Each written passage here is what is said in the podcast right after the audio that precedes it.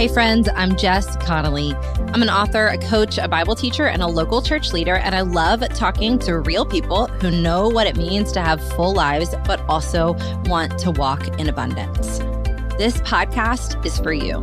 It's not my podcast, it's ours. It's for people who crave lighthearted conversations and deeply spiritual truth. It's for people who are busy, tired, waiting, growing, dreaming, working, or praying about what's next wherever you're listening from, if it's quiet, mundane, or busy, I am praying for you and I'm so glad you're here. Let's go.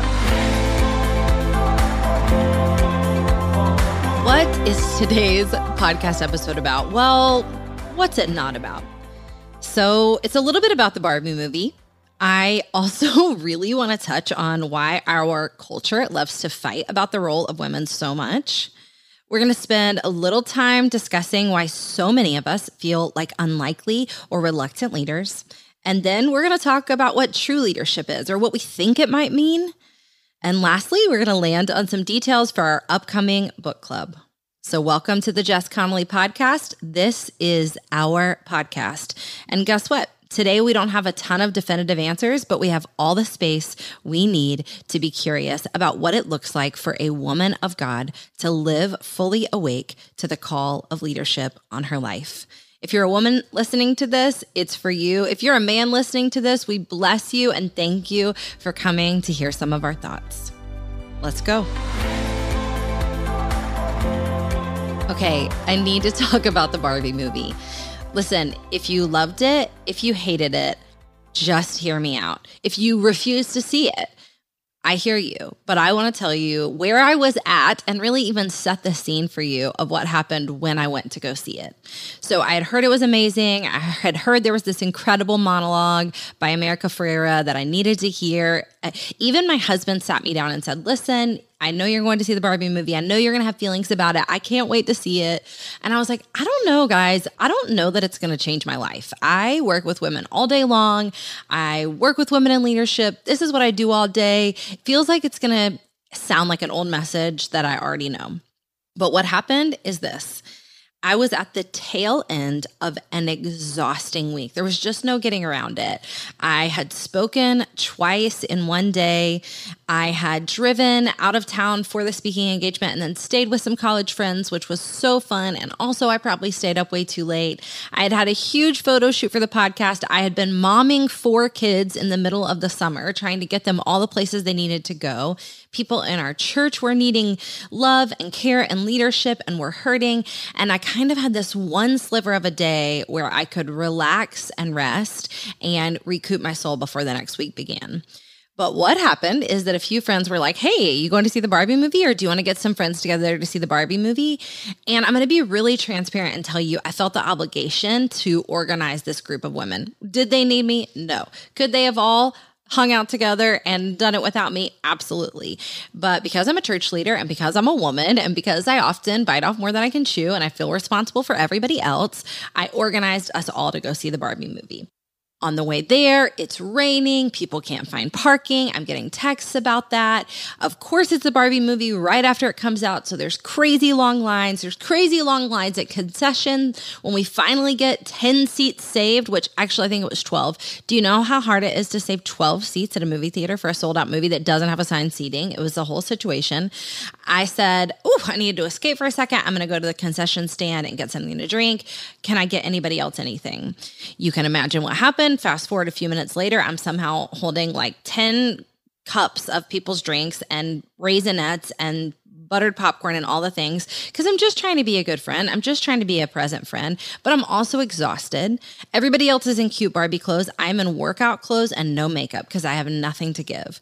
I get back to my seat. The credits have already started. I want to just sit down and relax. And I realized that I had forgotten to buy someone's drink that I had offered to go to the concession stand for and I immediately burst into tears. I mean, I'm a person who can access my emotion, but I don't typically like lose it in front of a ton of people. But I just immediately started crying. What I was feeling in that moment was like, I need to be at home. I need to be, I need to have taken a nap today. This is too much. I shouldn't have been able to handle it. Of course, nobody was mad at me. Nobody was frustrated. In fact, a couple of my friends noticed I was getting emotional and they were like, oh, it's okay. It's okay. Don't worry about it. Don't worry about it. I was like, no, it's, I'm, I'm fine. I'm fine. I gave the girl my drink. I sat down in the dark and I just cried. This is before the movie starts. My friend Anna, who is also the director of Go and Tell Gals, was sitting beside me and she just gently reached her hand underneath the armrest and patted my leg because she knew if she like full on turned and hugged me, I'd lose it. She just kind of patted and I think she might have even said, like, it's too much. It's just too much. She knew the week I had had. So I go into this movie already feeling the intense pressure of just being a human woman, just being a person who's trying to love and show up for and care for people. And I am someone who coaches other women to not feel obligated, to live fully awake, to throw off expectations. I am someone who helps other people with this. And still, I'm feeling crippled by the weight of it when I sit down to watch this movie. And so, to be honest, if I'm being really clear with you guys, after I saw the movie and I realized, okay, there are all these Christians who don't like it, or there's all these people who don't like it for this reason or that reason, I could kind of look back and be like, oh, interesting. I, I can kind of see some of that. I see some of your arguments, but I wasn't even in that mind frame. I was just so grateful to all of a sudden be in a place where someone else was acknowledging it is very overwhelmingly hard to be a woman right now. There are so many expectations. There are so many burdens. And that is not to say that there are not so many burdens and expectations for men. There are. And I pray somebody talks to them about it and is. But I have such a heart for women, and I have such a heart for women who are living exhausted and sleepwalking through life because they're trying to help everybody else. So that's why the movie just hit me in such a tender place. I listened to the monologue that, of course, everyone loves, and there were parts of it that hit for me in a crazy way. I'm going to read a little bit of it. If you haven't seen the Barbie movie, this is not a spoiler alert, but it is one of the most poignant parts of the movie, and you've probably already heard people talk about it. But it starts with saying, It is literally impossible to be a woman. I want to give you a crazy spoiler alert. The next few weeks, we're going to release a podcast where I'm going to talk about my upcoming book. But I, I'm just telling you, like a fun spoiler alert right now. The opening line of my next book says, Every woman I know is exhausted. And so for the opening line of this monologue to say, It is literally impossible to be a woman, I was like, Yes, we're exhausted, we're overwhelmed. It sometimes feels impossible. She goes on in the monologue to say, You're you're so beautiful and so smart, and it kills me that you don't think you're good enough. And I have to say, I, I feel like I say that to so many women all the time. She goes on to say, it's like we always have to be extraordinary, but somehow we're always doing it wrong. Again, yes and amen. Later on, she talks about you have to lead, but you can't squash other people's ideas. And I think that was the part where I went from gently crying to sobbing because that's how I feel as a woman who has no choice at this point in my life but to lead. And yet I feel like even just doing it, even just showing up to lead, I'm already disappointing people. I don't know, man. The movie got me. I want to touch on the controversy. I have to say, again, I didn't even know there were people who didn't like it. I didn't know there were Christians who didn't like it until I saw it. And then I was like, oh, interesting. Okay, let me listen to what they're saying.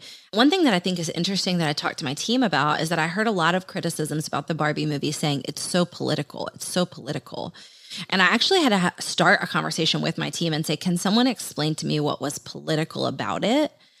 And I do wonder if sometimes we use that word interchangeably too often. If we say something is political and what we mean is it's intense or it's potentially divisive or it needs comprehension, it needs compassion and it needs clarity. Or maybe I don't even see it that way, but I didn't totally understand how the movie was political. But I did see how, for a lot of people who don't understand the harmful effects of patriarchy in the church and in leadership and in culture, or maybe they live free of some of those effects by the grace of God, or maybe they don't feel them in their exact community. I could understand how they'd be like, is this even a problem?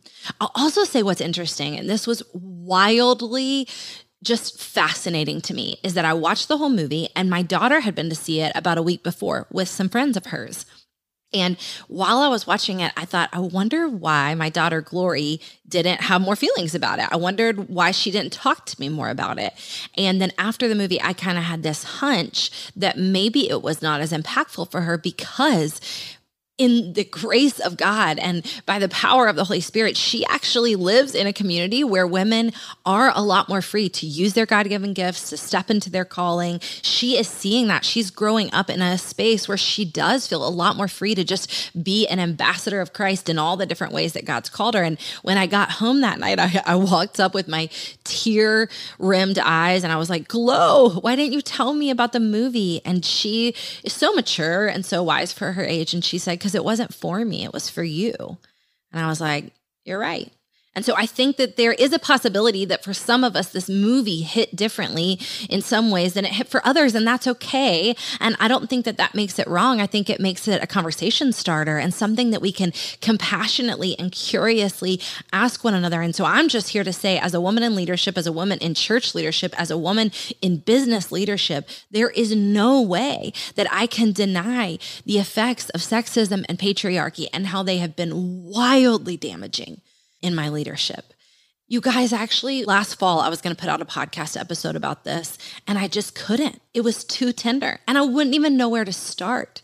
If I t- started to tell you some of the things that have been said to me about me when I've been just honestly, truly trying to obey God, trying to honor the call that He's placed in my life, and trying to be obedient to what He said to me, if I, if I told you some of those things, you would gasp.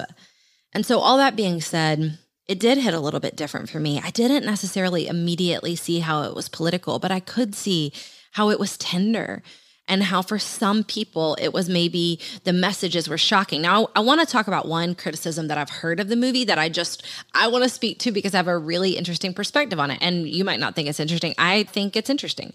So, I've obviously heard the criticism that you know, it's almost male bashing or it is male bashing. Like they just want this Barbie world. They don't want Kens to be in power. They don't want men to be in power. And I think even at the end of the movie, we see a tiny bit of hope and resolution here where they're saying, like, it's actually not best for all women and all men to be in power. It's actually better if we can work together. But I think, again, the point the movie was making is that in most places there are leaders, they are currently men right now. And so we're trying to write some of that. But I want to tell you guys what my life looks like because it was interesting watching watching it and noting this. I actually do live in a little bit of a Barbie world. And I want to be honest. At my church on staff, my husband is the only male on staff. I happen to work at Go and Tell Gals. I get the honor of leading Go and Tell Gals. And so I work with women all day and I coach women all day. And I'm seeing some of this really massive tide start to turn where women are being more equipped and empowered.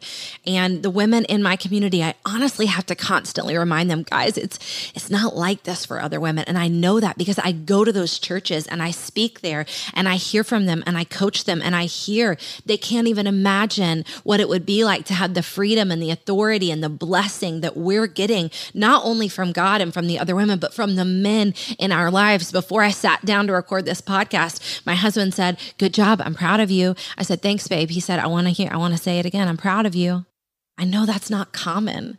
And actually, I watched the Barbie movie, and there's a point where Ken is wanting to spend time with Barbie, and he's like, Hey, can I hang out tonight? Can I stay over tonight or whatever? And she's like, No, no, Ken, it's girls' night. And he's like, every night is girls' night. And I honestly had such a gut moment of compassion for my husband because there's so many times that I've thought that he's probably like, every night is girls' night. But he loves it because he knows that for the kingdom of God to move forward and for the church of Christ to move forward, specifically here in the United States, we're going to have to see more women using their gifts because the kingdom is made up of 50% women. And so we're going to need to see them represented in all varieties and in all spaces. So, that being said, I want to tell you, as a woman who kind of lives in a Barbie world where I could spend all day talking to women, where I could spend all day talking to women in leadership. I want you to know I still want more men in leadership, specifically at my church. I want to make space for them. And I don't think that means holding women back. I think that means inviting them in and empowering them to take their places too. And I want to work with men to bring God's kingdom down to earth to see the gates of hell pushed back. I don't want to do it with just women. I want to see the redemption of us doing it together in humility and surrender to God. So, I might have a little bit of a different perspective because I do live in a Barbie world and I still want to work with men. I also just wanted to touch on this as we kind of segue out of Barbie and segue out of the controversy or how you feel about it. And I, I want to just say, like, I keep saying over and over again, this is the Jess Connolly podcast, but it's not just a space for me to air my opinion. So I want to hear your different thoughts about this. DM me or send me an email. Go to jessconnolly.com. I want to hear what you have to say too, because my perspective is only my perspective. And if I'm missing a piece of it, which is very likely probable. I want to hear other sides to it as well. But I really don't know a ton about this, so I'm not speaking on it in any way from an expert's opinion, but I have seen like a couple reels on Instagram about the there's drama now with the Snow White movie. There's a remake of the Snow White movie, and people are really upset because I guess one of the main actors in the Snow White movie has said, like, we're changing it all. It's not the story it used to be. You know, she doesn't just want to fall in love. She wants to be a leader. And actually she says like that's not the happy ending for her. You know, the happy ending for her is is being a leader and finding herself. And I've seen a lot of people say like thank God, that's amazing. And I've seen a lot of people say that's awful. Like how could you? Why ruin Snow White? And I actually have no comment on Snow White. I have no comment on the story whatsoever. I have no idea what's happening. But what I want to talk about is why I think, in general, our culture is constantly telling women what they're made for and yelling at them as they work that out and try to figure out what it means. And I have one answer the enemy is the enemy. Media is not the enemy. Hollywood is not the enemy. Men are not the enemy. Women are not the enemy. The enemy of our souls actually wants both men and women to stay asleep to their purpose, their calling, their desires, their God given dreams and vision. The enemy of our souls wants us to fight.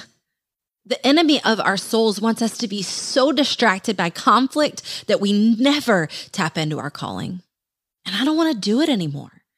I don't want to fight. I want instead to come together and say, like, hey, how does this feel for you? What tensions do you feel about being a woman? What tensions do you feel about being a man? And how can I listen with compassion and curiosity and grace, the same kind that my father moves toward me with? I don't know. I just think in general, we're getting so distracted by the fight that we're missing out on truly figuring out what God is saying to us, which is that He loves us, that He called us, that He redeems us, that He uses us for the good of others and for His glory. That being said, it's not my podcast, it's our podcast. I don't want to share a ton about my opinion, but for the sake of us all being on the same page, I do want to set the record straight regarding what I believe women are made for. I believe we're made to enjoy God and to glorify Him. That's taken from the Westminster Catechism that is based on Psalm 145. I believe we're made to go and tell, and that's from John chapter 20, where Jesus commissions Mary Magdalene. I believe we're pillars in the house of the Lord, like Psalm 144 says. I believe we're ambassadors of Christ, like 2 Corinthians 5 says. I believe we're clothed with strength and dignity. We're commissioned to impact culture and the marketplace, and we can build beautiful inside our home, like Proverbs 31 describes. I believe that if we're married, we can be an incredible asset to our husbands. But I also believe that marriage isn't about us making our lives better or easier. It's about the kingdom being better off when the two of us are together. I believe that we can be moms, and it is such a privilege and such a gift. But I don't believe it's the only place that we're called. And I do believe that many of us have falsely believed it's the highest calling, which is actually not in scripture. I believe we get to be daughters of the Most High God even before we're anything else. And I think that part of our identity is the most important part. I think once we've settled that, everything else does start to fit in the right places a little more easily. I believe that when freedom is legislated, it's actually called legalism. I believe Holy Spirit is a great communicator, and humans often damage other humans when they make blanket statements about what biblical womanhood and biblical manhood looks like.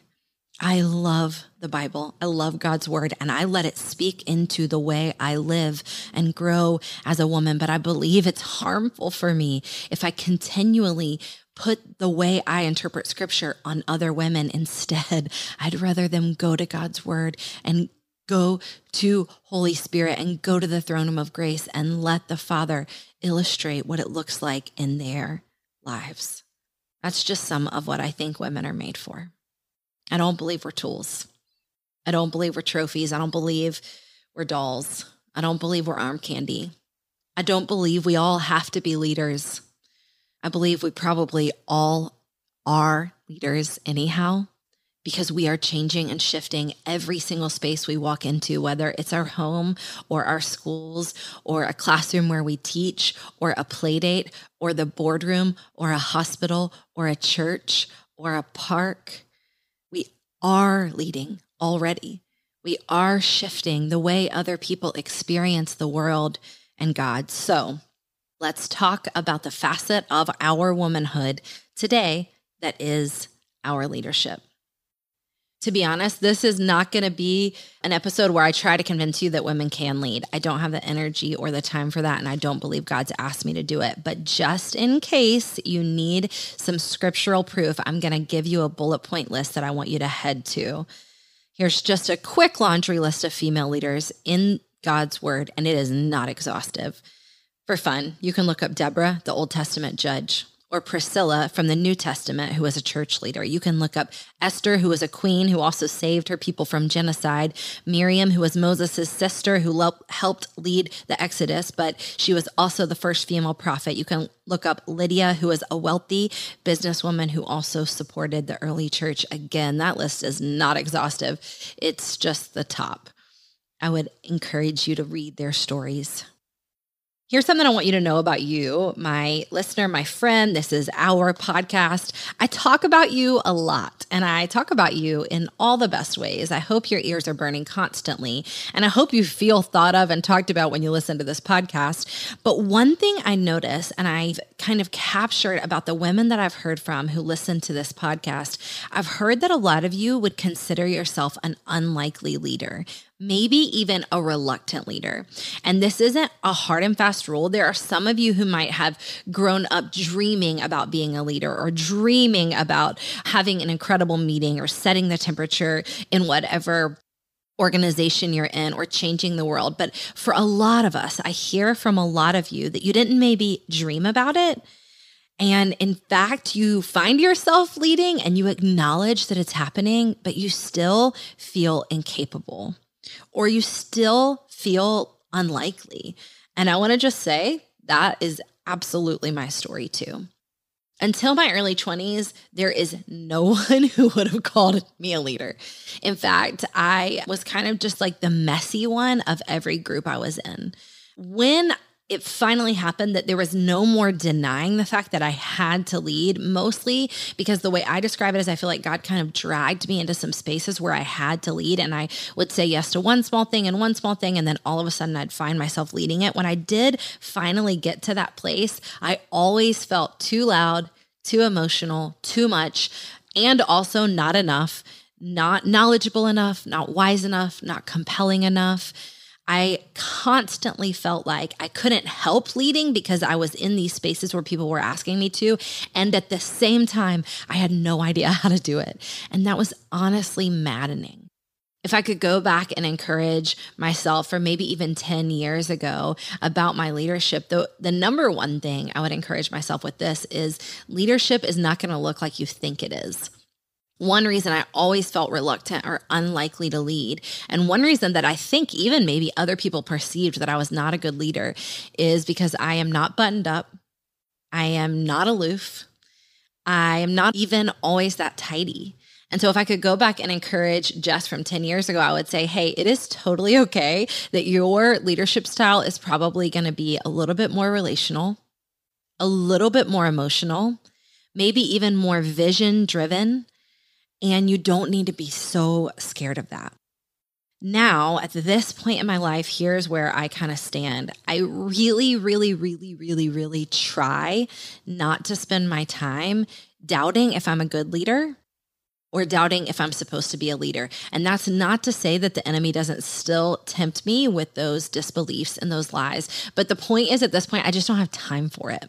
I don't have time to wring my hands and stress that I'm not a good leader because when I do that, I'm no longer growing to be the leader that I need to be. And so if I spend all my energy just feeling insecure and feeling anxious about my leadership, I can't actually work on it.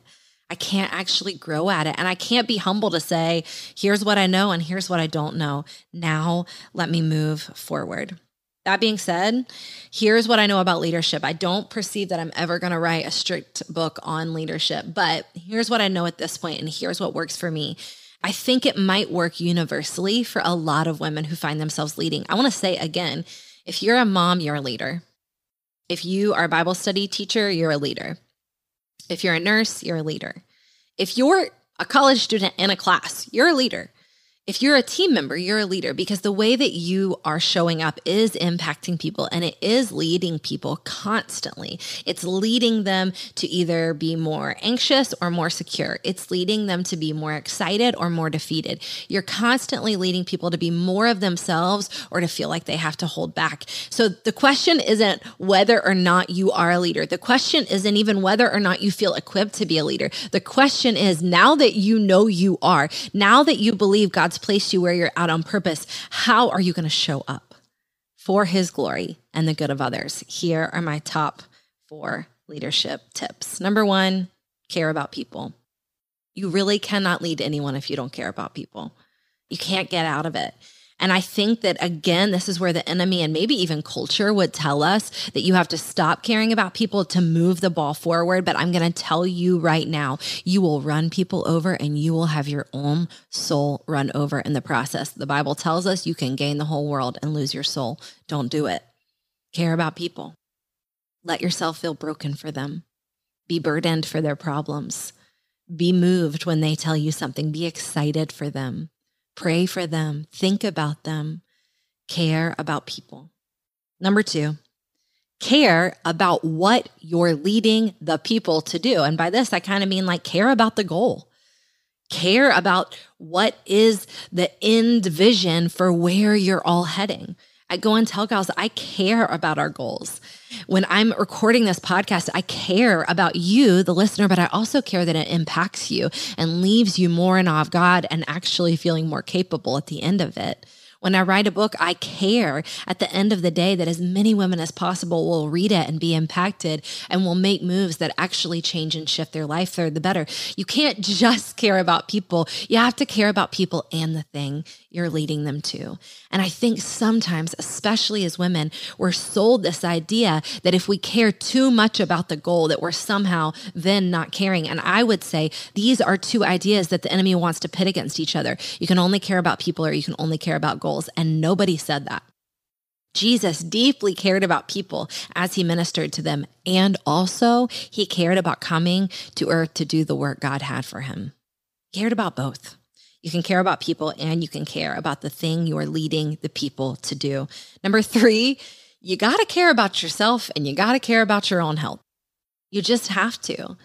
I spend my days coaching women and coaching women who coach women. And I was actually telling a group of future coaches yesterday, I said, I'm not worried about any of you being successful. I'm really worried that you're not going to take care of yourself along the way. And I actually have a lot of work to do in the coaching industry because it happens that we can be really good at caring about people and we can often sometimes be really good about caring about goals. But along the way, we're not taking the time to take deep breaths, to take care of our bodies, to take care of our minds, to take care of our spirits, to take care of our relationships. And you have heard every cliche in the book. You can't pour out if you don't fill up. You got to put on your oxygen mask first. We know all the cliches. We're still just not taking care of ourselves. So, to be a good leader, you have to care about that. And number four, you have to care about all of it growing. You got to care about the people that you're leading growing. You have to care about the goal actually growing. You have to care about your own mental, physical, spiritual health growing and not just paying attention to it and letting it be stagnant and noticing it all. But I want to just invite you into this truth. It's not bad to want growth, it's godly. That's why so much of scripture is plant references. God wants you to grow, He's given you insight and vision about how to do that. Go to John 15, basically all of the New Testament, but then also so much of the New Testament is metaphor after metaphor about vines and growth and plants and olive trees because God wants us to grow. So, this is what I've learned about leadership. Number one, care about people. Number two, care about what you're leading the people to do, care about the goal. Number three, care about your own health. And number four, care about it all growing. I don't think there's one communication style for leaders. I don't think there's one motivation style. I think you've got to find your own. I think any book you read that says do it exactly this way, I would say put that book down. The best thing I can offer you is go get in the presence of God and let Him speak to you about what kind of leader you are, about where you're taking the people you're leading, about how you can take care of yourself along the way. Now, that being said, we're going to segue into a very fun part of this podcast. And I want to tell you that one way I care about my people and what we do, our goals, and my health, and all of it growing is by being a continual learner. And that's why we're implementing our new book club called Leaders Are Learners. You've probably heard the phrase leaders are readers, and I totally agree. And we are going to be reading books, but I want to say leaders are actually learners because there is some humility and some hunger in whatever it looks like for you to say, I need help in this area. I have never been as proud of my team as I have been in the last week because in the last one week, I have watched my team have two meetings where they've gone to other teams and said, Hey, we would really love your insight and wisdom on this one thing that we're doing. Could you tell us everything you know and could we ask some questions of you?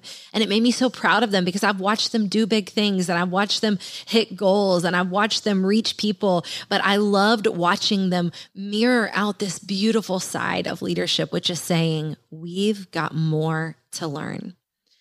I never want to should anyone. I never want to tell anybody what they should be doing. But I do want to say, when I see a woman who is healthily growing her own leadership, who is paying attention to the way God is using her in the world, one core defining characteristic that I seem to find in all of these women's lives is that they're learners. They read books. They don't just let information wash over them, but they come to it humbly and they want to grow more. And so that's why we are starting our Leaders, Are Learners book club. And here's how it's going to go we are going to read about a book a month. I'm oftentimes going to try to have the author on the podcast ask them some honest questions because last week we were with Kobe Campbell. We're starting with her book. And we're also starting with her book because if you listen to last week's podcast episode, you heard me say it has been extremely powerful for me and life shifting. And I am so grateful for it. So, if you want to read along with us, you've got two options. Number one, you can kind of do the casual version. The casual version is you can hear me say, Hey, we're reading this month Kobe Campbell's book. Why am I like this? Grab it on Amazon, get it on an audiobook, get it at a bookstore, read along and listen to it. You'll hear me do a follow up episode in about a month. But if you're like, I don't know, man, I'm really ready to be a leader who steps into the realm of learning, you can actually sign up for a whole separate email list. And here's what we're going to send you on that email list it's all free.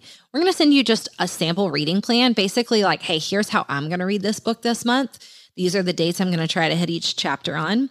We're going to send an opportunity through this list for you to share what you're learning. What I'd really, really, really love is for some of you guys to send in emails or voice memos telling us what you learned from the book, and I want to put them on the podcast. So, we're going to give you an opportunity to share what you're learning from the book so that more women can not just hear my perspective, but also yours.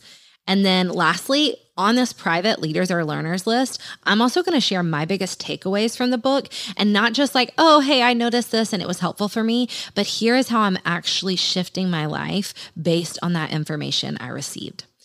Leaders or learners, you are a leader. I liked the Barbie movie. I hope you did too. Whether you saw it or not, we can agree God loves women. He's equipped us, He's called us. He moves toward us with compassion and grace and kindness. And we get to be a part of bringing his kingdom to earth in the name of Jesus. Let me pray for us. Father, I thank you for every woman and every man listening to this podcast. I thank you for their compassion and their curiosity just to let me work out some thoughts. I thank you that we get to see, even in scripture, men and women working together to bring your glory and your good to more people. Father, we want to stop in the name of Jesus. We want to stop debating whether or not we're leaders. We want to stop engaging with the enemy in this lie that is distracting us and keeping us from using what we've got to bring you fame. Please help us to put on this mantle of leadership because you've already put it on. And please help us to step into our role as continual, humble, hungry learners for the sake of the kingdom. In Jesus' name, amen. Hey guys, if you want to sign up for our leaders or learners list, you can look in the show notes and we would love to have you on that list. Let's go. Friends, I'm so grateful you listened to today's episode. Thanks for spending time with me. It would mean the world to me to connect with you. So you can send me a DM on Instagram at Jess A. Connolly or head to my website, jessconnolly.com, for more ways to connect. If you have a minute to subscribe and leave a review of the podcast wherever you listen, it would massively help us reach more people with the good news that they can live fully awake. Let's go.